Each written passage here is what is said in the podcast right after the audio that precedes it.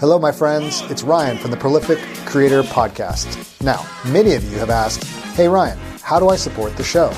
Well, I finally listened. Starting today, you can subscribe to the Prolific Creator Plus on ACAST Plus for $3 a month. That's less than a cup of coffee. No apps to download and listen wherever you get your podcasts. Get access to the entire archive of Prolific Creator awesomeness over 160 episodes going back to 2017. Yes, that's right, my friends. A plethora of information and inspiration, tips, tricks, and interviews to get your art and work into the world. Remember those ads? Say bye, bye, bye. Wait, there's more. For $5 a month, you can get access to the full Prolific Creator experience. This includes the full archives, early access to episodes, listener Q&A, book and movie reviews, and interviews not for the public. And perhaps any other awesomeness I might do on the microphone. Sounds awesome, right? Yeah, it does, Ryan. If you want to listen for free, you'll notice the last 50 episodes or so will always be available wherever you listen to podcasts. Remember, by subscribing today, you don't have to download any new apps and you can simply keep listening on the podcast platform you prefer. Cool. Okay cool. Thanks for your love and support in advance. Simply click on the link in the show notes or on my website, and it'll take you where you need to go. Now, on to the show.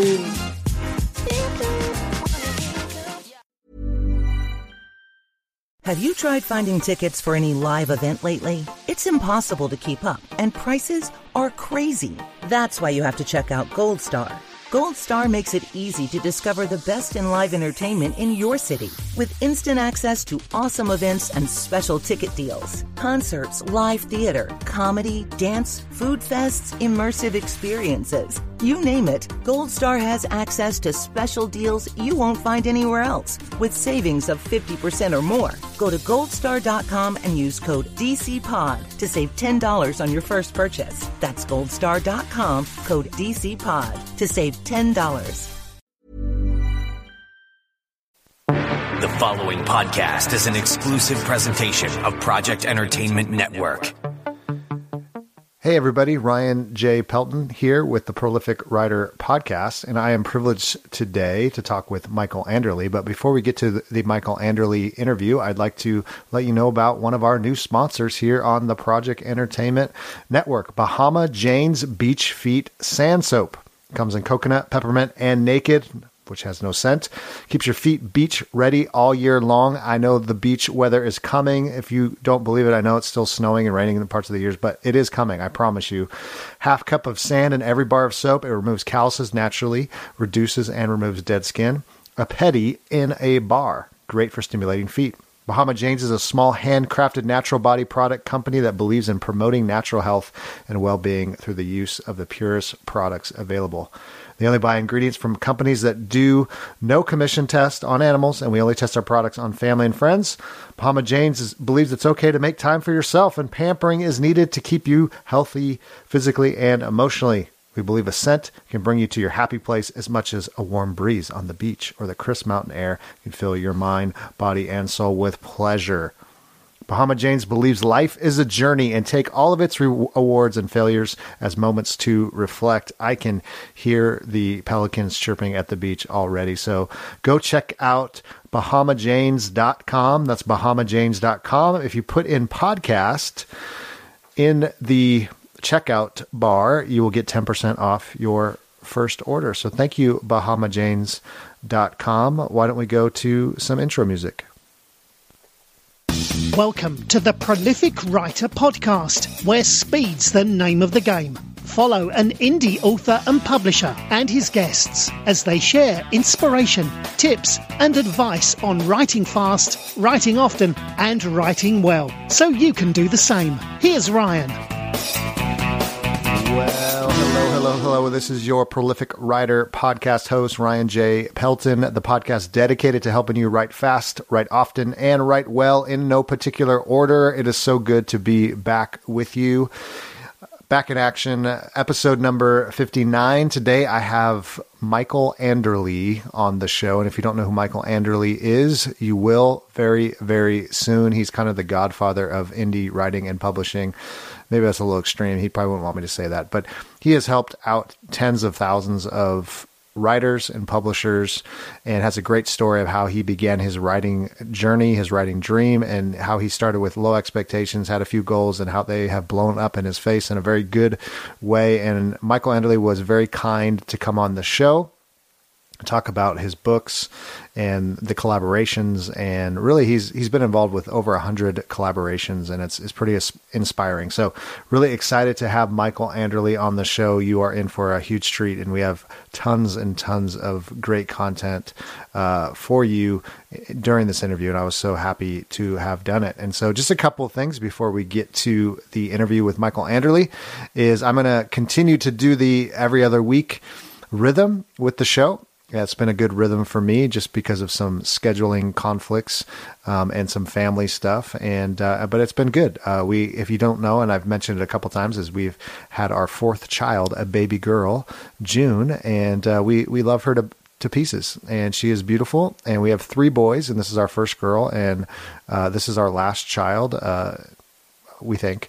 Uh, and so life's been a little tiring, a little little busy, but that does not mean we are not still cranking out quality content and bringing on some of the the best writers on the planet, some of the most prolific writers on the planet. And I'm, I'm so excited to share not only the interview with Michael Anderle, but future interviews that are coming and in the queue you know, that you're going to enjoy the next few weeks, and so you're going to be blown away, and you're going to be helped a ton from these these authors, and they were gracious enough to come on the show. So thank you everyone for listening in wherever you are listening to this show. Thank you for all the kind words and emails, and thank you for leaving nice uh, ratings and reviews on the podcast wherever you listen to this show.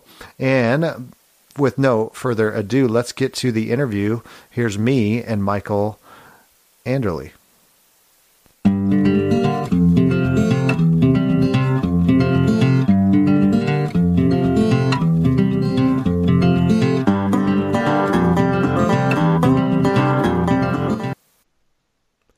Well, hey, welcome everyone to the Prolific Writer Podcast. This is Ryan Pelton, your host, and I am privileged today to have Michael Anderle on the, I should say on the line, I'm not sure, on the Skype, on the something. And uh, he is a sci fi writer, fantasy writer, and uh, started a fantastic writing group, 20 Books to 50K, which we're going to talk about a little bit. And it's been having a lot of success. And I'm really excited to have you on the show, Michael. So why don't you say hello? Hi, everybody. Appreciate it, Ryan. I appreciate you letting me join you here. Yeah, well, thank you. Thanks for coming on. And uh, I think what's really cool about Michael's story is that even though um, you may have heard of him, um, you may have not, and that's really one of the reasons we started this show uh, was to get uh, exposure to a lot of indie writers. And you're doing some really neat unique things and wanted to kind of explore some of that with you and been having a lot of good success. And I, and I think uh, one of the things that as we get into this is people will realize is that you've also, also helped a lot of indie writers and uh, kind of shared your wisdom, uh, what you know, what you don't know, failures, all that uh, to help people get off the ground and figure things out. And so uh, we really have appreciated your generosity. So, uh, so thanks for coming on and chatting with us for a little bit. Um, Thank so, you. so why don't we just jump right in? Um, as far as kind of just let's start with the twenty books to fifty k because that just is a, a, unique title and there's a story behind that. And so I'd love for you just to kind of talk about what does that even mean, twenty books to fifty k, and kind of how that kind of sp- spring sprung is that a word? Uh, your career and kind of your journey into writing. Well, okay, certainly. Um, well, the, the writing came before the, the books. So what happened is back in November of 2015, I had released my first two books. The first one was on November 3rd. The second was on November 11th, so about nine days apart. And in between that book and book three, uh, my wife was asked by a couple of close friends if she would officiate a wedding down in Cabo San Lucas. So while we were down here there, I had some time because she came after me and I was looking at some stuff, and, and I realized down in Cabo San Lucas that there are some really nice homes. And while we do live in a nice home here in Texas, the taxes for this home here in Texas were at least $1,000 a month. And so I was looking at that, trying to figure out, you know, I'm, I'm 50, or I was younger than 50 at that time, but 50 now. And I looked at that and I go, you mean to tell me that in Texas, if I want to live in the same home, if I get the opportunity to pay it off, I owe $1,000 a month, period. And I don't get any food. I get no nothing. And it just kind of annoyed me. So I found out that in Cabo, for the same amount of money, it would cost me about $400 to $600 in taxes a year for the same level. And it's like, wait a minute, so I can be just three quarters of a mile from a private beach and a, really safe location and a wonderful opportunity and I don't have to pay $1,000 a month. In fact, what I found out was for about $2,000 a month, that was pretty much everything. $1,000 would cover all my electricity, my utilities, um, you know, just everything. Another 1000 would cover my food, and this is for both my wife and I. And that was it. We could live, we could retire on that. And so I put something together and I saw that I was making for those two books about $7, $7.50 per book per day. And I go, you know what? If I wrote 20 of these suckers, I could make 50,000 a year and we could retire here. So that's the, the beginning of the term 20 books to 50K a year. Now, I didn't realize I could make a lot more than that, but uh, in some people, you know, not everyone does make that, but that's the, the genesis of the name. And so fast forward a little bit, I put out book four in, in December, book five in January, and about book six, in February um, and March, book seven, but I, I, started looking at this and I'd been helping a few people in the indie community because as soon as I would put a book out, my fans were asking, where's the next one? And it got to a point where I'm like, you know what? There are some wonderful other books. Would you please stop harassing me? I'm writing as fast as I can. Let me see, you know, let me help this person. Let me help that person. And let me try to grab them and bring them in and, and introduce all of these other authors because I've been reading them. For instance, Rick Gualtieri. Um, uh, uh, Bill the, the Vampire type, his books I had read a couple of years before, and I got a chance to meet him, and you know, a great guy. And so I put some of his book in the end of book five of mine. And so I was just, you know, pointing people, hey, go take it, go look here, go look here. And so where there were a lot of individuals that were espousing the, the you got to work hard, you got to work years to get a following, you have to do this. I just I wasn't playing by those rules because I never learned those rules, and I'm pretty impatient. And so when I started, you know, releasing book five, releasing book six, and by the, my third month uh, in January, I crossed five or ten thousand a month. So I was a five-figure monthly author, which was kind of unheard of at that time, not terribly heard of. And um, I was still getting a lot of grief on a particular website uh, that was visited by a lot of indie authors. And so I just kind of put it out there going, hey, this is what I believe. I think everybody has an, an opportunity to go up whatever the mountain they want. But if your mountain happens to be learning how to make money with your books, I'm going to go create this Facebook group. And when I did that, it was 20 books to 50K. I'd already had a few of the people, my fans that were interested in writing, I was already doing, helping them. So we already had success. I had already had three successes, four successes of four people who were had books in the top 10,000. And by doing that, um, about 80 people showed up in the next three days, and I just kind of freaked out because I expected to get four more, not 80. And since then, it grew to about 2,000 that first year, and then now we're at a little over 18, almost 19,000 people in the group. That's amazing. Yeah, and it's a it's a great group. That's actually how I got, gotten to meet a lot of indie writers, and you know, partly why we started this podcast was to kind of expose people that are having great success. And I mean, I think daily you hear crazy stories of success, and you know, and, and I think it's what's really cool is that most people have never heard of these people, and yet they're writing great books, and they have tons of fans, and and doing doing well. And and I think that's one of the the, the beauties of of the indie space. Uh, and so let's let's talk a little bit about kind of that production you know we're called the pro- prolific writer because we believe in being prolific but but was there a point where you said you know i i need to keep cranking out the books at this pace to to make the money i want or was it just kind of your own uh, ability flow was it a combination i mean you didn't know any other i mean what why did you say you know i just need to keep releasing i just need to keep keep doing this i mean was there anything in you that said this is the way it's got to be or was that just kind of what you decided to do well, I mean, at 40, I'll call it 48 when I started this, right? I've had a lot of businesses I've tried to do over the years or other. I am an entrepreneur at heart, but I'm a failed entrepreneur at heart, meaning that I tried this and I tried that and I tried the other.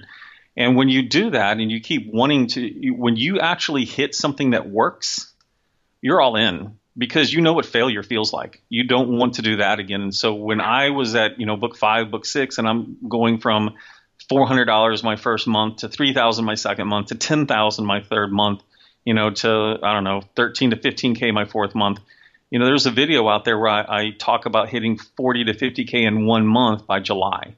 So it, it part of it was, you know what, I'm successful for the first time in my life, and for those who know what that feels like, you know you grab that and you ride that horse as hard and as far as you can because you know what the other part feels like. Mm-hmm. Now, there is a certain amount of once you get to a point, you start going, you know what? It's not about the money anymore. It's kind of like Monopoly. You know, if you're an entrepreneur, you want to win and you want to see what you can accomplish. There were a couple of months where I didn't want to write. And I'm looking at these books and I'm just like, you know, I got the story. I just I just want to kind of do nothing. And then you see the sales start to drop. And you're like, well, I don't want to do nothing as bad as that. and so you get back to writing again. And then, you know, some of those months the fans encourage you so much. When's the next story coming out? And you're like, you know what? I got to get this done because they really love it. And they're the ones who are supporting me in this. And I need to get turn around and make sure that I'm there for them. So there, you know, there were some of those months, but we, you know, it came in, in 2016. Um, I grew 20 books to 50K, and not only myself, but there are definitely other admins and helpers. And frankly, now I'm much more of uh, a, a, figurehead of what's going on than I am really in it because my publishing company takes so much of my time. I'm just not on Facebook that much. So, but 2016 was at a macro level, and it was helping a lot of people connect with each other and help each other. And that's just the indie community style for the most part. Let me clar- clarify that and say 20 books to 50K has two rules. Don't do any self marketing. We're not there for you to preach and teach and sell your own stuff. And don't be a dick. Mm-hmm. And if you break rule two, you're out of there. we kick out, we've kicked out thousands of people already. Right. And we don't always get everyone. And some of them is, you know, really kind of simple but there will be times I'll get messages going, "Hey, I can't find your group anymore." And since there are multiple admins, I'm like, "That's because you got kicked out for doing something and they banned you. That's why you can't find it." Um, so 2017 was can I was I a flash in the pan? Is my writing style or something just unique to me and I didn't believe it was, or is it something I can help others do? And so 2017 was a year of collaboration and building universes and, and building other stuff. And the fans came along and have been so supportive. You know, we've been able to help multiple indie authors change their lives, and they've gone on to change their own lives more. Let me let me be clear that it's not all us. So that was 2017. and 2018, we're retooling again. So we're looking at how to approach, and I'm looking at doing things, you know, kind of starting over. I just started my own pen name uh, for Michael Todd, which is my first and second name, because my own Michael Anderle name has 150 titles connected to it. You know, it gets kind of a mess when you're talking about prolific. Yeah, there's a there's a trip. So uh, we're doing things yet again, and, and we change. But now I've talked so long, I forgot what the question was. Yeah, no, I it's it's um, I, I think it's fascinating um, story because I think what you're doing is you are exploding some of the myths of writing and publishing and what it looks like and how it's done. And I think there's a, a, a kind of a because you've talked about you know I, I wasn't on Kindle boards, I didn't really know anything. I just kind of went you know ask for forgiveness later.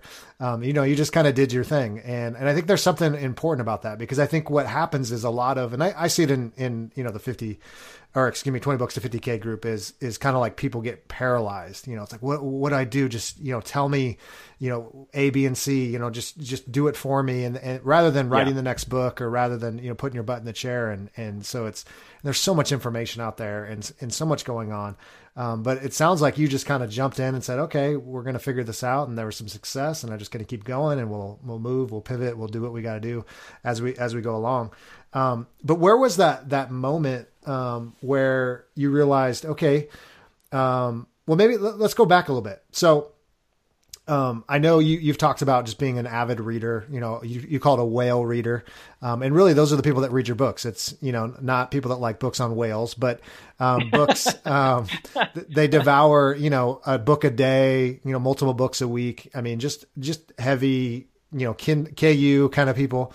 Um, and you talk about that. That was kind of your story as just being a reader, avid reader, um, and especially fantasy, sci-fi, things like that. So when you took, when you started to write, um, you know, what was that? What was that first book like? I mean, you, you talk a little bit about it wasn't, you know, obviously wasn't your best thing ever, but, but I mean, when did you kind of know like, Hey, I think I can do this. I think that there's a, there's a resonate resonation here with, with the audience, you know, who was reading it at first? Was it just your grandma and your neighbor? Or, I mean, talk, talk about that kind of when you knew, okay, this is, there's something here. Yeah, so the first thing I, I, should admit is I did not let any of my family know what was going on. And there's a couple of reasons for it. One of which, of course, is I don't think my family is as involved in these things as I am. And the second part is I don't believe that, you know, I, I was a digital and, and offline consulting and marketing. So I understood Facebook, I understood Google SEO, I understood some of those things, and I also understood sales. And the only way that I could ascertain whether or not I had anything was was anyone going to put money down on it? Because without money, there's there's just no skin in the game. And so when I put Death Becomes Her, the first book up there, and I and as a whale reader, and a whale reader by my definition is someone who reads a book a, a week. So 50 books, I'll give them a couple of weeks of vacation a year. And I've since learned that that's like a tiny whale. Then you have big whales, the romance readers who read two to three a day. Right. And I was like, son of a bitch. Um, so we so I was looking at that whale and I know that as myself I paid attention for a year before I wrote that book because I started one in 2014 I got about 20,000 30,000 words and I put it in the digital drawer. I opened it back up a year later going hey I like this. And to answer part of your question I figured I could do this when some of my indie writers the authors I was reading and I was enjoying I'm like I can write this well and if this person has a thousand fans, and you hear that you know a thousand true fans will will make you enough money, I'm like, okay, I can do that. So that was part of it. Um, the the the total story is that it's half bucket list. You know, uh, right? Reading has been a, a major hobby, pastime, savior for my sanity during my whole life. So I, of course, admire authors, and I, you know, wanted the chance to do something like that. And the other half was I've got my oldest son and little did I know my other two as well, but my oldest son is really talented in writing and he doesn't have my personality that's just willing to just put it out there and do something. So I figured I would do my bucket list and I would do it for him so I'd be able to tell him what it took. And so that is the, the premise behind just getting Death Becomes Her. And then it became my business mind that says, I need three before I advertise. So I needed one, I needed two, I threw three out there. And then I'm like, okay, you know, I started a little bit of advertising, and now I think at, after three, I started doing like $30 a day, $40 a day. That's pretty good money for sitting on your butt and typing something. So I'm like, well, let's keep this up. And by then, I can already see that the scale is not like a little line going up. One book, three to five dollars a day, 93 cents one time.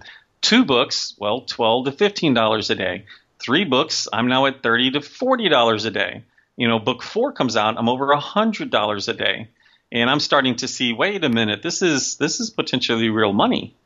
And it just so happened that during my consulting business, that at that moment I had not had a lot of uh, requirement by my clients, even though I was being paid to do stuff. So I had a lot of pent up creative energy, and it just all came out. So uh, going back to Death Becomes Her and just seeing that progress move forward is part of what encouraged me. And knowing some of the digital sales stuff that I did, I knew that I needed a Facebook page that needed people. So I advertised to get people to like my page, and Facebook's kind of expensive, so it's 50 cents a like. So it cost me 100 bucks to get 200 likes on my page. And just moving forward, and there were things that I took from reading from that previous year and looking at what I liked and going, this is, you know, if I like it, I'm good. I do think that there are some who are chasing the latest, um, uh, whatever's popular. And I don't you begrudge them that. But the challenge is going to be that if you write that way, then you never can find your true audience because you need to be able to write to what you enjoy and what makes you laugh or you cry. And if you do that, then you are your natural audience. Mm-hmm. And that's that's kind of where I went. I, I wrote stuff that I enjoyed, and uh, being older, I looked at it and said, okay, what if this series? What if this series becomes popular? Well, I don't want to be stuck writing something that's only military because I like vampires. And I don't want to write something that's only vampires because I like spaceships. And I don't want to be only stuck in like space opera in another galaxy because I like Earth. and I don't want to start from scratch. So I'm going to start on scratch on Earth because I don't have to change a whole lot about Earth. And so what I ended up doing was creating a multi-genre effort. And I had a long plan that said, okay, if I had seven books and I'm very, you know, kind of paranormal, vampire, military, sci-fi type, or just military, these first seven on Earth. And if I go that long, if it's if it's popular, well, then my next seven is going to move us into outer space a little bit. And that way I get, as you can tell, I get that new genre. And then if those seven work, I, I'll do this other seven where it's space opera and I'm over here and I'm doing this. And so that was my grand plan. And let me tell you, 21 books is a bleeping lot of books to write. And I just finished number 21 in that series February 14th. And I was like, thank God. and I immediately put up the book for the first part of the series, and that's number effectively 22, but it's like, ah, I should probably start with the one again. And that's the the Kurtherian Gambit series, or the first, the first yeah, one? the first. The first is Kurtherian Gambit. This the one I just started will be the Kurtherian Endgame, going continuing with the chess okay. names. Yeah, and I, I love that. I love the fact that you, um, and I, I would say probably what you just said will go against the grain for some because I think you know writing what you love and writing kind of even multi-genre, um, saying if I'm gonna do this long term, I have to I have to love it. I can't you know just write what's popular that's gonna fade and go away. You know, um, if it's yeah, just, vampires just, were not popular. Right. Don't right. write vampires. Right. You Hell, know. don't write vampires in space, you idiot. Yeah. I mean, you can almost you watch. It's funny. You just watch our culture, and you'll see like you know this movie, this book, and it's it's just like there's like three of the same in a row. You know, same genre, same style. like let's, let's ride that wind for a while. Um, but but I think you're also showing that you can have success without just chasing whatever you know whatever's popular, whatever's you know in, in front of everyone um, to say, hey, I really enjoy this world. I enjoy these characters. Now, um, so when you, um, I've heard you talk about this before. Is the books themselves, the stories themselves? Is there there's certain elements though that really resonate uh, with the audience? Um, talk a little bit about. You've talked about this before, but talk a little bit about characters. Um, okay. There's something. I mean, you're you're the first one to admit, like, hey, this isn't Hemingway. This isn't you know um, i'm a pulp fiction writer right it's not you know these aren't russian novels you know um, that are a thousand George pages but but you talk about like the um, the the the place of the character like it, they're character driven stories and that's really important so talk just give some just kind of tips advice what you the way you see character and why that's so important all right, and let me let me do a quick shout out real quick to Nathan Lowell. I don't know if you've ever heard of him or him. He's a he's a he's a writer. He's an author, um, both traditionally published and I think indie as well. But he wrote the um, the Golden Age of the Solar Clipper and a quarter share, half shares. His series is someone. But anyway, long story short, I met him in Austin a couple of weeks ago, and I had my own fanboy moment. And I say fanboy versus fangirl because I didn't squee. I was tempted, so tempted, but other people were there. But going back to your statement about characters, the reason I mentioned Nathan Lowell is in his series particularly is I looked back at you know what series did I like? What was it about these books that caused me to come back and read them over and over and over again? It obviously isn't going to have a new ending I think we can all agree that if a book is there, there's no new ending. So you start you start taking it apart going, what causes me to want to reread this? Well, it's obviously perhaps the action. If you're an action junkie and they have some really good scenes, but in general, it's because you like to be with those characters more than you do with real life. You're willing to be back in. There's something about those characters that resonates with you that those maybe your friends, your family, and everyone else does not.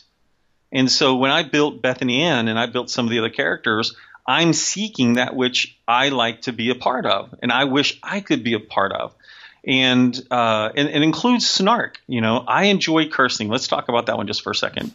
I enjoy cursing, and one of the things you, you talk about, you know, breaking the mold is that was a huge taboo when I started. Is thou shalt not put the f word in a story, and to me, language is just funny, and cursing is just funny. And so I took it to the nth degree in my books because I felt like if you go to a buffet, my books, but if you go to a buffet and this buffet doesn't use spice because they just want to be generally palatable, usually no one likes it. You know, someone with really bland taste buds. So I decided that wasn't going to be my books. If you liked my books, you liked my books.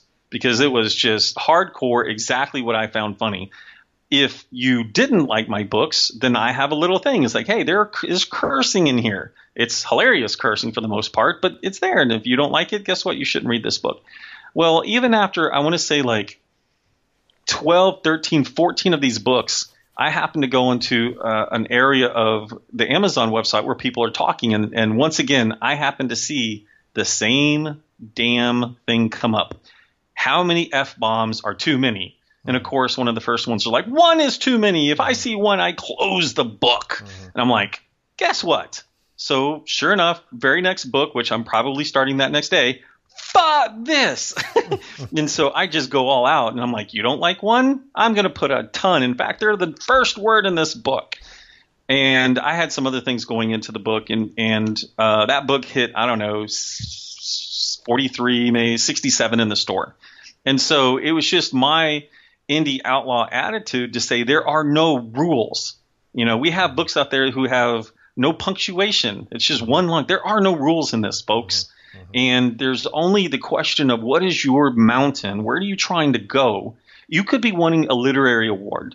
You will not try to mimic me in order to get a literary award because that's not my mountain. And going up my mountain, my style isn't going to get you a literary award whatsoever, nor can I find a literary award doing it my way.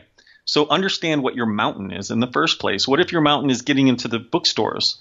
Well, it's conceivable you could go my route and end up there because I'm incredibly successful. And eventually, one of these uh, companies might or might not reach out to me and say, hey, can we buy your stuff? The problem is, and this gets into the business of indie publishing, the problem is they can't really buy rights without buying the ebook rights. And if they wanted to try to get my ebook rights, it's probably so danged expensive they can't do it. So it would mess up their their what what they're doing. So I don't even remember why I was going down that route, but um, yeah, once again, lost train of thought of your question. Yeah, no, just just the the role of character and the res- Thank you. Okay. The, yes, the resonation with with your characters and and why that's important.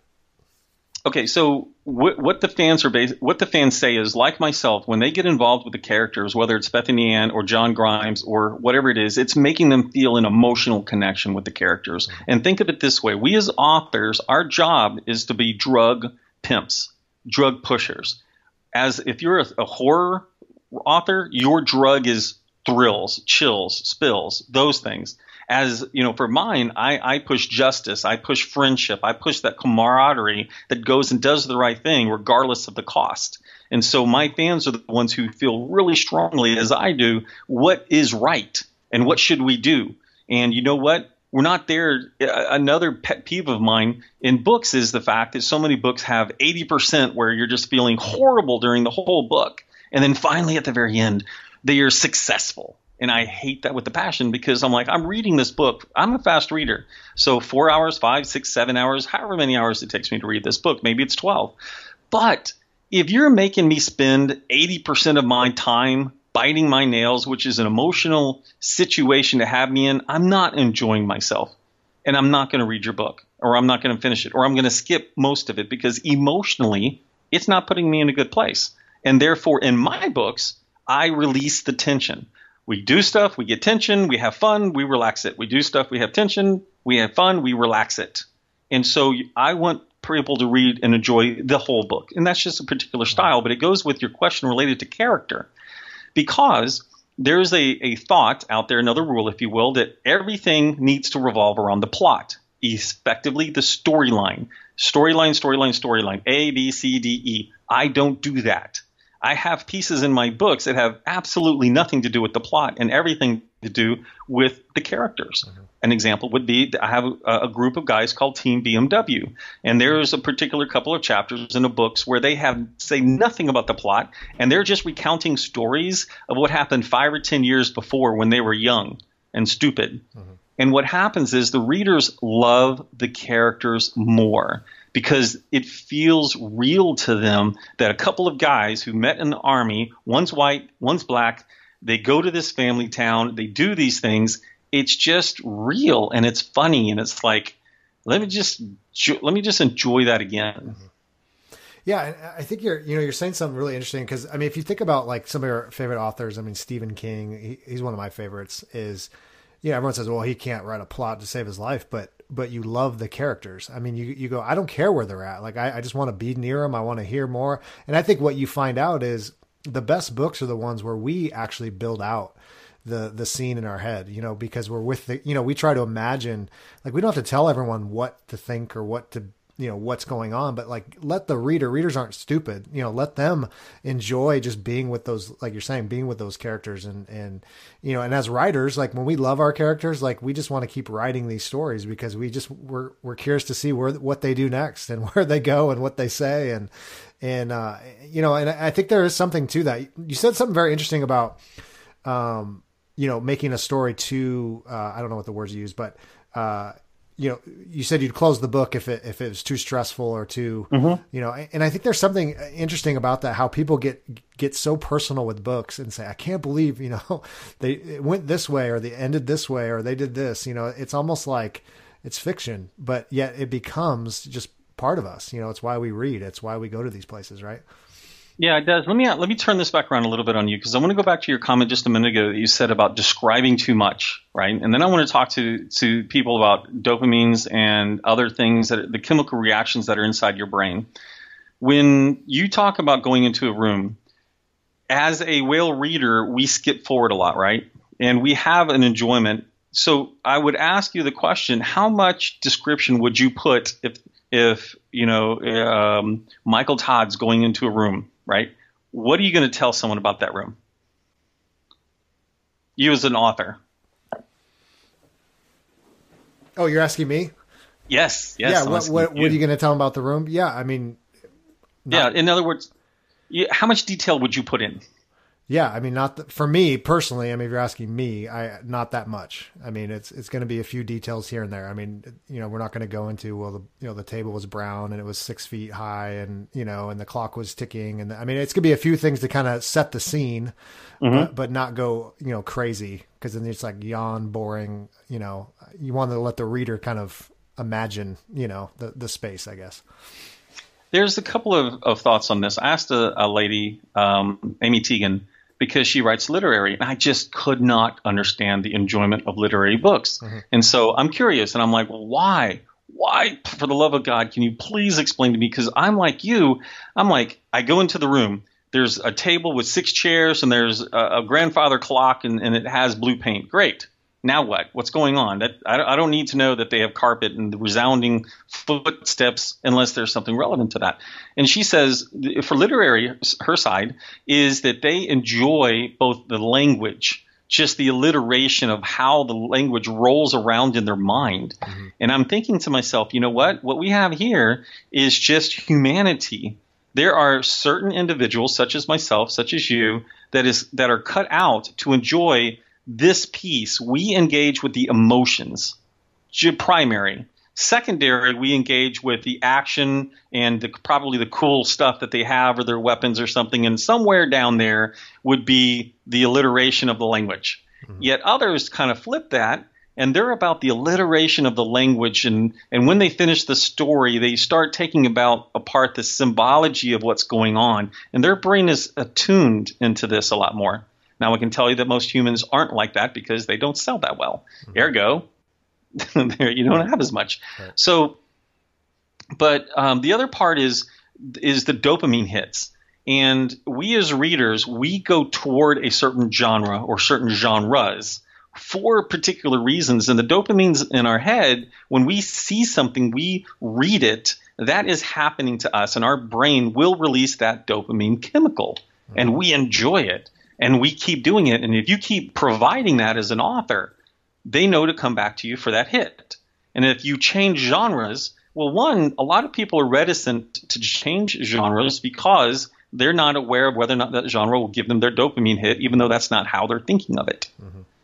And so, we, however, in, in like this multi genre, they don't know exactly what to expect because we've taken everything that they know and we fed them things they love, and therefore they're comfortable but then we're introducing this other stuff and so that's one of the reasons you're seeing so many multi-genre hits right now of what's going around mm-hmm. and um, you know i somewhat funny story uh, are you familiar with the red wedding in the game of thrones Uh, no, I think it's Game of Thrones. Yeah. So the the concept I believe is that there, you know, there's at one point in this storyline where half the cast gets killed, and they're just it's this wedding, and then they're there, and there's a bloodbath, red wedding, and so what I learned very beginning of my author career is the fans loved it when I introduced a new character. If I gave them one or two new characters per story, oh, they were so happy. What's going on with this? And it was easy. It was like giving out free cocaine. Mm-hmm. You know, I give this out. They give, you know, they love the book. I give this out. They give the about book five or six. Now you've done it so many times that you have this this group of 20 characters, 30 characters, and you're like, what the hell am I going to do with all these characters? And so you just they just kind of disappear because they're not part of the central plot. But the fans are going, hey, what happened to so and so? And you're just like, oh my gosh, I've got to close out these arcs. and you feel like, can I just have a red wedding? One wedding, we bring everyone here, we blow up half of them, and we're good again. And so, just I, I want to caution that as you find out this dopamine hit option, that one of them is new characters, just know if you introduce ones they love, they will be around forever. Mm-hmm.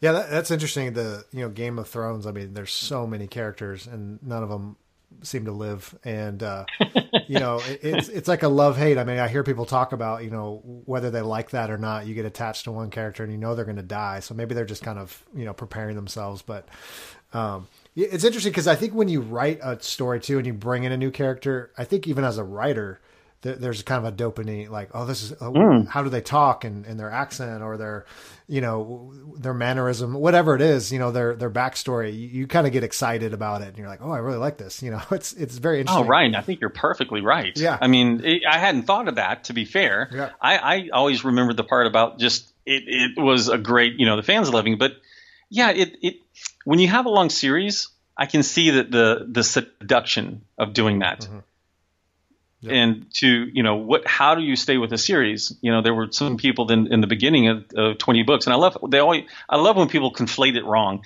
Oh, you mean 50 books to 20k? I'm like, no, no, for the love of God, no. We don't want to do 50 books and only get 20k. That would suck. Um, but they do have a situation where people were doing a lot of books and they were having success, and part of it was because it was 10, 20, 30 different books. Mm-hmm. You know, no one knew what the world they were reading for these people, but the authors just had stories and they couldn't keep themselves in a particular genre for fans to get a hold of.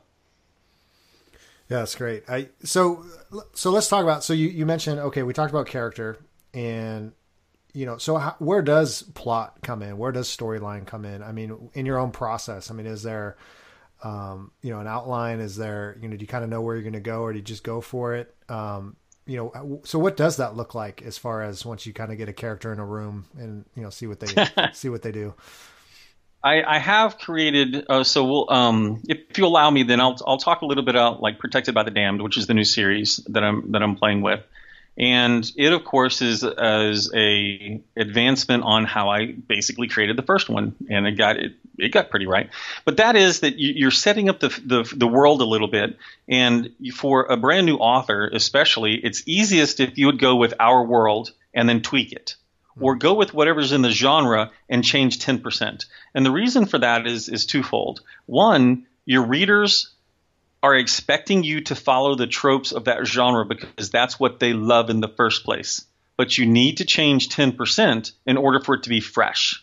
Mm-hmm. So they like everything, but they want something new. Mm-hmm. They liked vampires, but you made them created by aliens. You liked this, but you did that to me. And so in that, I looked at it as a full arc. When I when I realized I was doing 21 books, I looked at it and said, "What's the largest arc?" And I made it very simple. Bethany Ann has to save the world from the aliens.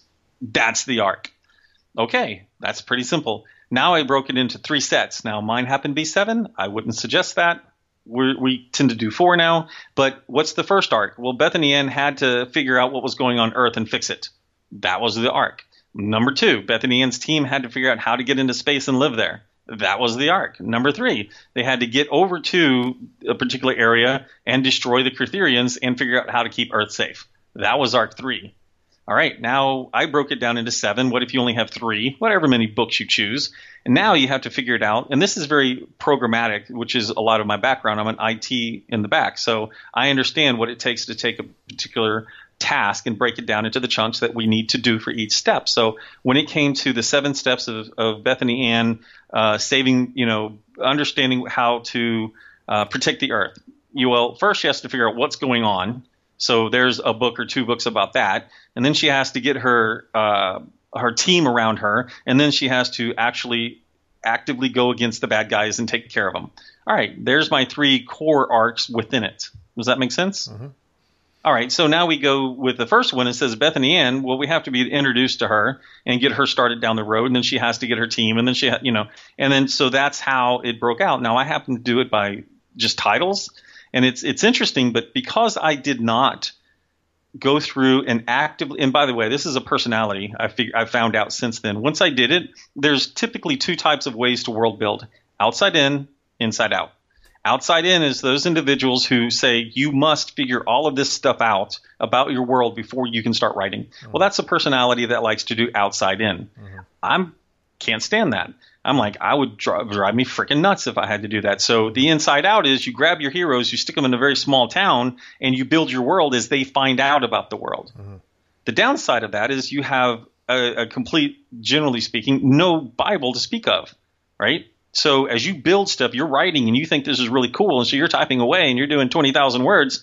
You don't remember to take all that stuff you just, just talked about with your world and transfer it to the Bible. Mm-hmm. And you get to be where I am, which is you're paying people to help you figure out what the hell your wiki is. Mm-hmm. Um, so, but where I was going before I mentioned that was because my arcs, because I didn't plan every little thing that was in each book. I have multiple times fans going I never saw that coming. Mm-hmm. And I'm like, neither did I, because I didn't know about it until I wrote it. right. That's the best. No, I, I, think you said something interesting there as far as personality. I don't think people think about that enough. That you know, we hear all this writing advice, and you know, do we outline? Do we not? Do we you know pants or do something in the middle whatever. But sometimes personality does drive that. I mean i, I think oh a- absolutely yeah. drives it. And, and, i think you know you were talking about outside in inside out. I, I think sometimes we even the world building though I, I think what happens too is is writers get so enamored with the world building that they never actually write and you mm-hmm. know, and they they've built out these, you know, eh, you know, we we have friends, we have family, we we have you know coworkers. It's like, hey, how's that novel coming? Well, I've been building this world for ten years, and I'm so excited to get it going. But it's like, okay, when are you going to actually do that? Um, so it, it's almost we can use that as resistance, you know, as a way to just say, well, I'm still working. I, I got to get it perfect before I ever, you know, put a put a word on the page.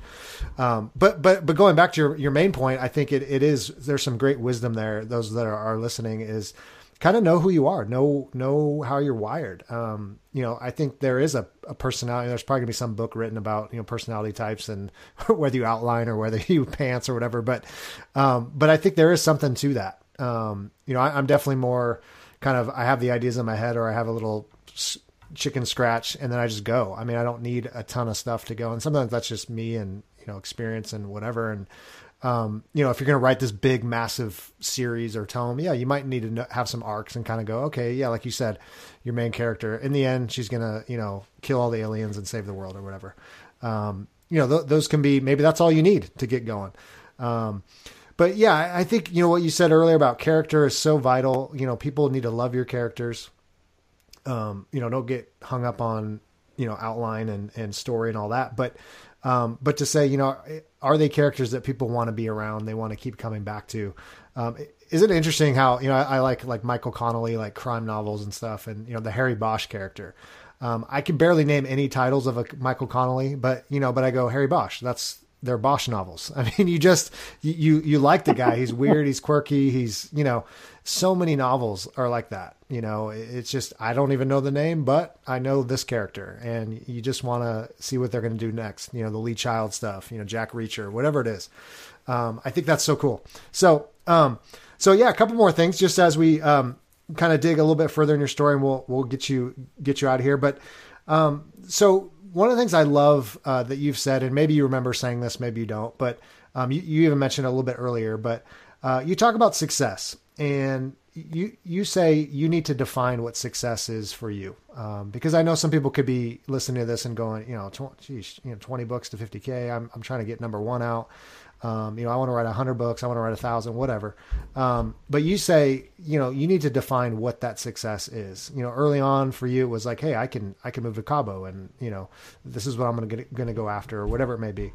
Um, but talk a little bit about that, why that's so important for, for anyone that's listening, and, and you know, you hear these crazy stories of all this, you know, success and books and money, but but but how do you kind of define, you know, determining what your success is going to be? Um, I guess you are actually aware of a lot of successful stories with writing, but most people aren't. I mean, for for the the true numbers are, if you include trad published authors as well, most authors make less than five thousand dollars a year on their own work, and that has been kind of what has been thrown around. Now, we inside the indie community understand you can make five thousand dollars a month on your own work. That should be your minimum goal, right? Uh, because you want to, to write full time. And it takes a lot of effort. I mean, when a TradPub person puts out a book, they don't have all the responsibilities we do. And so they get to spend their time watching TV at night, you know, whatever. Whereas we're on Facebook, but we love doing that stuff. And so, related to knowing what your particular, or the way I phrased it is going up your mountain. Mm-hmm. And I looked at there was probably four of them. Certainly, making a living was one of them. Uh, getting in a bookstore, which is uh, a certain goal. Being traditionally published is a goal, and then also going and getting like literary awards. And so for me, I looked at my goals and I said, I want fans who want to read read my books, and I want to make money. That's my goal. And so I was able to gauge my success based on that. And so it is so hard, and, and maybe Ryan, you can speak to it if you've encountered it yourself, but it's so hard sometimes not to get excited and down on yourself because somebody else is having a level of success you never set yourself to go for. Mm-hmm. But it's like human nature to be jealous.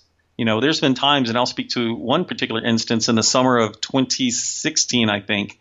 There was a group of what I would consider my uh, the same age, kind of like we were freshman class together and they were all going for their letters. And inside the uh, publishing community, going for your letters means either New York Times or USA Today bestseller author. And there's ways to accomplish this. And one of those ways is multiple people get together, they get an anthology, they each chuck in $500, and they do a massive ad spend across multiple areas. They get it, and if they're in it, they get their letters. Straightforward. And it's not like like you know working the system like this hasn't been done by TradPub for decades. Mm-hmm. It has. That was never my goal. But so many of my compatriots were doing it, and I'm seeing their success that I'm starting to get anxious because I'm like, oh, should I be doing that? I need, should I, what, you know, and I'm, finally I came to, to grips with it, and I'm like, A, never your goal. B, be happy for them because they're reaching their goal. And C, get over it because we need to get the next book out. So um, success, I think, and, and you know, it's like looking at yourself. If you don't understand some of those rules of just comparing yourself to yourself, jealousy and envy and other some of the sins, if you will, some of the things that bother us, is going to strike most of us mm-hmm. one way or another. Mm-hmm. No, that's that's really helpful because uh, so many writers look at you, they look at others, um, or just you know a story like yours and say, well, that's that's what I have to do. Like that's that's the goal. And and, and yet when you kind of we dig into your story as we've done for the last you know 40 minutes is we realize like your story is your story my story is my story like you didn't start at the same places you didn't have the same aspirations and and i think that's what's what's dangerous is that when you when i've interviewed you know I've, i don't know how many people now but you know, over 60 people, whatever it is, um, they all have such different stories and how they started and failures and successes. And, and so to, to kind of say, well, that's going to be me, um, isn't always that helpful. Um, but I think early on is defining what that really is. Like, yeah, is it to write full time? Is it to get, be a bestseller? Is it to, you know, write a certain amount of books. You know, I mean, I started, my whole thing was I just wanted to have a book for my kids to have in their hand. So when I died, they go, Oh, isn't that cool? You know, and it, you know, whether it was good or not, I didn't care. And that's just where I started. Um, mm-hmm. Then it, you know, kind of grew from there. And, um, you know, it was more about legacy. It wasn't about money. It wasn't about, you know, um, anything else. Um, so yeah, so it's like everybody has to kind of d- define that and not compare each other. And Um, what I really appreciate about 20 books to 50K is, um, you know, really guarding some of that. It's a very encouraging community. It's a, it's a very, hey, hey, I made eight bucks today, you know, and everyone's, you know, celebrates like that's, that's awesome. Or, hey, I made 8,000 this month. I mean, hey, that's great too. Like everyone's kind of all over the place. And, and I love that, that even when people feel down or they're like, man, I've written 10 books, nothing's happening. What's going on? It's not this like, oh, you're just a failure and you just better give up and, you know, do something else. Um, but to say, hey, let's talk, let's talk about that. Let's figure that out. Let's see what's working, what's not. You know, maybe there's some advice or some things we could we could you know explore together. Um, and I think that's where indies there is a, just a beautiful community for the most part. I mean, there's always yeah. you know bad eggs everywhere, but um, it, it is we a wouldn't place. pick out two thousand people if if that hadn't happened. right, right. Because everybody's desperate and everybody needs help, and and you know it's just too hard. Like, yeah, we're not sitting back, you know, having a cigar while our you know marketing firm you know pushes our books out into you know. On... If so, would you send me that phone number? I really would like it. right, right. Um, so uh, just as we we, we kind of wrap up, and I, I, want people to know kind of where they can find you and and uh, how they can, or you can tell a little bit about kind of your upcoming projects. There's so many, but um, let me ask you this one question. And this has kind of been a burning question because you've written so many books, you've helped so many authors. Is you know for the indie writer especially, um, how do we find some balance? Because it feels like you know, if I'm going to be successful or if I'm going to make a living at this, I have to just keep writing and writing and writing and writing. You know, it's like never get to a point of like taking a breather. Um, how do we, you know, I, guess I could ask the question this way. What are you learning about that as far as, you know, you started writing a book every couple weeks, you know, obviously you're not doing every couple weeks. I don't think anymore, but, um, but, but, you know, how do you, how do you not burn out? How do you have a life? How do you not neglect your family? How do you, you know, all those kinds of things. Any just advice you could give, uh, the, you know, the, the prolific writer among us, um, of just, yeah, absolutely. what does this look like? Um, I asked, you know, I, the problem is that your questions, which are really awesome, by the way, Ryan, some of your questions make me think back of just some of the history of what we've done in 20 books and some of the things that we encountered. And one time I just asked the question out there, you know, what kind of mon- extra money a month would change your lives? And of course, I got some of the ones who were from successful and they, they named this really large number. What I was really going for was the person who said, you know what, if I could just make $300 a month, I could afford my baby's Enfamil and diapers and we wouldn't be so stressed out Mm. And I remember that. I mean, I don't remember much in the past, but man, I remember having to buy diapers and Enfamil for a new baby. Mm-hmm. And so I think that a way to help yourself is to just start l- with small goals. And, you know, when we say someone is doing it fast, I presume that what you're really talking about is using that marketing tactic of writing a bunch of books quickly in order to gain income, right? Mm-hmm. And some of us would say that's, you know, depending on how fast you need to write them and what the size is. Um, I know of one individual who's going to do seven figures probably this year who puts out a book every six weeks. I, I hadn't done that. I, I was quicker than that. Um, but it doesn't mean that, that um, my putting it out faster was actually better than them mm-hmm. because they were a little bit smarter than me and they did more research than I did. Mm-hmm. And so I think that has. But now let's take that down a little bit let's go back and say, okay, what do you need? You know, we hear about the seven figure authors, we hear about the six figure a year authors, but what do you need?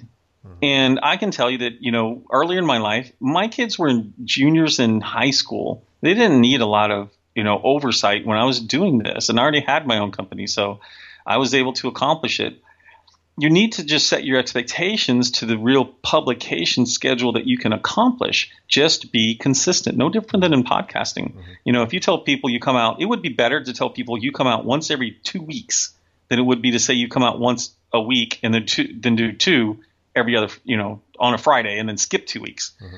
And so I think that a lot of it on this on the productivity is just get into a rhythm. Get your Facebook fan groups where you can communicate with them so that when that book comes out, whether it's two weeks, six weeks, 12 weeks, whatever it is, you have an inbuilt audience. I look at some of the uh, authors who are doing seven figures or mid to high sixes who do a book every six months. Mm-hmm.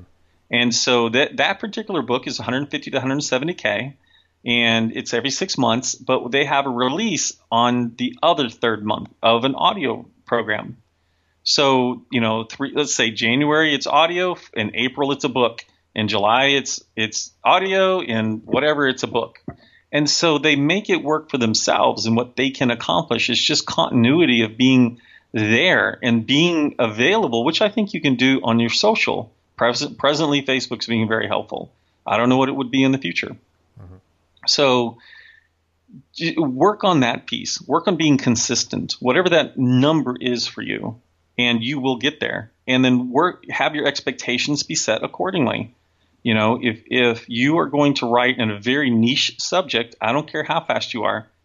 If there's only 500 people willing to read it, and you got to find them in a, a, world of a billion people, good luck. Mm-hmm. Right? Just let's just be realistic here. And that's one of the things that I think that we, that we've tried to explain to people sometimes is what is it you're really trying to accomplish, and are you being realistic about it? Mm-hmm. And it's not to say that, you know, we have stories of people writing one book and being famous. Mm-hmm. We have stories of people who wrote six books and none of them hit until they come up with that one concept. What if you, what would you have to, you know, would you be able to kill your wife to save your daughter or murder your wife to save your daughter, right? That is an example of a hook that just took off one book. And then there are different ways to accomplish that. So, a prolific author can be prolific from the standpoint of small stories. Mm-hmm. You know, I know of, for instance, let's talk about T.S. Paul, Scott Paul, one of one of the guys that I met early, and he wrote something called Wilson Wednesdays. Every Wednesday, clockwork, he had, I want to say it was like 2,000 words maybe on his website, and about every eight to 10 weeks or something, he'd take them all down, package them in a book, and sell them, and he'd make money, even though he offered them for free the whole time, and it kept a lot of things going. Well, 2,000 words, if you train yourself, that should typically, for most people, not be more than a couple of hours of work. Is that fair to say? Mm-hmm. Oh, yeah. Is that, you know, that's pretty prolific. And yet, I think most of us could actually do something like that. And just, you know, I show up every Wednesday with a 2,000, 3,000 word story. And then when it reaches about 20,000 words, I wrap that up and put it into a book. And now I've got something else. But my fans could depend on me having that once a week. Mm-hmm. No, that everything you just said is is you know when I started this podcast, even having the title "The Prolific Writer," you know we've had people that have written you know 27 books this year. I mean that's not a made up number. Um, a book a month, a book every few weeks, and then others once a quarter, once a year, and they've all had great success. And I think everything you just described is so important for everyone to hear. Is is I like you you said the word consistent, and that's really why I started this this podcast was to say if you want to have any kind of success, you know, whatever you however you define that, is you just got to be consistent. And and that's going to be consistent for you and your ability and your capacity and your life stage and your, you know, if you have little kids running around, it's going to look different than those that don't and and Absolutely. You know, we talk Preach, a lot brother. Yeah, we talk a lot about that. It's just knowing yourself and knowing your life stage and, and season and what you're, you know, able to do. We have people that are chronically ill and can only do so much, you know. Um, but but again, the, to say there's you can't be successful with four books a year or one book a year is is a myth. And you know, and, right. and some have to write twenty a year just to kind of stay afloat, and that's just the path they've you know chosen. And and so, um, so man, thank you for saying that because I think you're going to help a lot of writers just hearing that. I mean, of anything. I mean, the rest of the interview was crap, but you know what you what you said right there was um, was worth all this effort and time. All the crap that goes, man. We had to wait all that so, time in order to get yeah, the final could, nut. I'm probably just going to cut the, uh, the rest of it out and just capture that. Um, no, we're going to have the Michelangelo uh, blip. It's yeah. just about seven seconds long, and then I'm going to tell you about what else is happening right, in publishing this week. right. Um, no, no, but but that's that's it. I mean, that's what success is. That's you know knowing your world, knowing your you know what it is for you and and and don't compare you know your ability versus mine versus michael's versus you know dean wesley smith versus whoever um, that cranks out books you know every other day. Um, so mm-hmm. um, dean's a dean's a, uh, just a machine. Yeah. Yeah. He's he's ridiculous. Um, so as we wrap up uh, tell us, you mentioned some new pen names, uh, some new projects in the works. Um, tell us, yeah, what you're working on and then how people can find you. Okay, well, finding me is probably easier. Just find Kurtherian Books um, Facebook group, and you know we're on there. And if you message me directly on that particular group, I'll eventually see it. Uh, usually, it might take you know that day or three to four days later. Um, and you can find me on there. You can find me on anything Kurtherian since it's a complete. Oh, where there's something it's complete. I know you. I, am never going to get off. No, time to leave, Michael. we had your one good thing. Um, but if you're doing a new series, one of the things I did based on my Google SEO experiences, I looked for was there anything with the term Kurtherian anywhere on the internet? And the answer, of course, was no, completely made up word. Therefore, when I created it and it had even a modicum of success, I'm number one no matter what you do right? Mm-hmm. But if you create like Protected by the Damned is one of my new series. Well, I didn't go check that. I just happened to like it, and so now I'm like, oh man, I'm you know how hard is that going to be to get SEO for Protected by the Damned? Mm-hmm. Screwed myself horribly, but yeah. So I, I have looked at 2018, and I, there are some other things that I wanted to do. I didn't want them to get lost, so I created a pen name called Michael Todd, which is you know Michael Todd Anderle. But um, so that that's out there, and it's it's it's exciting, Ryan, because we do it, and all of a sudden you have that new pin name, and that pin name has one book there. Mm-hmm and all of a sudden that same that same excitement of going wait a minute. How many books does it take to actually go all the way across the author page? Is that four? Is it five? How many books do i have to get? Mm-hmm. i'm there. That's my new you know my new thing. I've got mm-hmm. i've got to accomplish that. And so i'm really excited about that piece as well. But then i've got bethany anne you know that that's got 2500 or whatever uh, pre-orders that i've got to write that book. I'm like oh got to get back to that because you know amazon will shut me down if i don't get that book out on time. Mm-hmm. and you know, just just moving forward, I was reading a piece today in a book I wrote six months ago or whatever. So I forget. That's why I can reread books. I forget this stuff mm-hmm. all the time. And so I'm reading my own book and I'm like, man, man, that gets me, you know. and so, um, but it, will get me excited to write that book again. I guess is where I was going with it. And uh, so you find me on Facebook. We have Kurtherian Books. We have other websites that you can nail. LMBPN Publishing. Um, we're we're actually a, would be considered, I think, a mid-list author or mid-list publishing company already. We do anywhere from eight to fifteen books a month, mm-hmm. um, and I think Baen Books puts out six or nine. So we're you know our goal is like, hey, let's let's start let's start kicking ass over here on the publishing side. Mm-hmm. Um, not quite there for everyone, absolutely, but uh, we're we're going to we're going to be at SFWA this uh, May, so the Science Fiction and Fantasy Writers of America, and uh, I'll be on a couple of panels there. But we'll also be at the New York um, during the New York Book Expo and the Audible Awards. We'll be in London, uh, at least um, Judith will for the London Book Fair, and then we'll both be in Frankfurt for the Frankfurt Book Fair. And of course, the 20 books to 50K, which probably will sell out next week in Las Vegas in November. And then we'll have 20 books to 50K Bali in January, 20 books to 50K Edinburgh next August, July, end of July, August. Um, those are all places to find us. That is great. Michael, thank you so much. Um, you know, one of the things I do, I'm so impressed by you is, um, and I think the indie community as well, is that you are so generous with your time and your experience and helping other authors that you've really helped so many people. And, and I, I, I can tell that's also what gets you up in the morning. It's not just writing your own books, but it's also saying, "Hey, how can I help others and give back to to others?" And uh, and I've been tremendously helped. And you just this interview Thank helped you. a ton of people, and so I'm so thankful to have you on. And hey, continued success, and uh, look forward to hearing from you again. And um, and thanks for coming on the show. I appreciate it. And uh, yeah, when you finish that 12 second blurb, you can send me that 12 second. yeah, it'll be short. So I'll talk to you soon. All right, take care.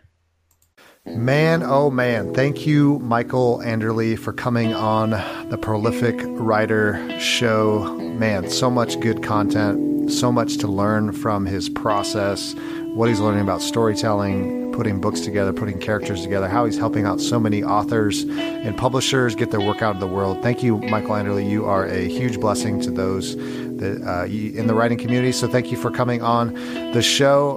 And hey, if you could do me two favors. I, I, don't try to ask for much, but two favors. One, go check out the other podcasts on the Project Entertainment Network.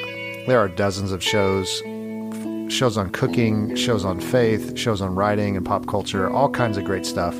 Go check out projectentertainmentnetwork.com. We are privileged to be part of this network. So go check them out. I'm going to have a little promo at the end of this little spiel. You can check out a, a, a show that maybe you haven't heard of And if you could leave a rating or review on iTunes or Stitcher or Google Play or SoundCloud, wherever you listen to this, that would really bless us a ton and help get this show out into the world. And uh, you know how reviews go, just like writing and publishing, reviews help us a ton. So thank you for listening in. Thank you for digging in, listening in. We have a ton of great interviews coming in the coming weeks. I'm so excited to share those with you. So hang with us. And before I sign off, and before I let you in on a little blurb, a little podcast blurb, go read a lot and go write a lot. That's all I ask.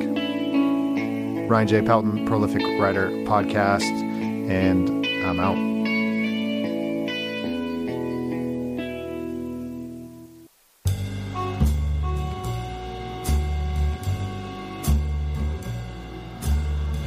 Once upon a time, a madman, poet, and thief known as John Urbancic, that's me, challenged himself, myself, to write a story a day, every day, for a year, by hand. Some of them worked, some of them failed, some of them were spectacular. And then I did it again. Join me every week for Ink Stains as I do it a third time and I will read you some of these stories. I'll talk about the process, about creativity in general, writing in specific, and maybe I can help ignite your artistic adventures.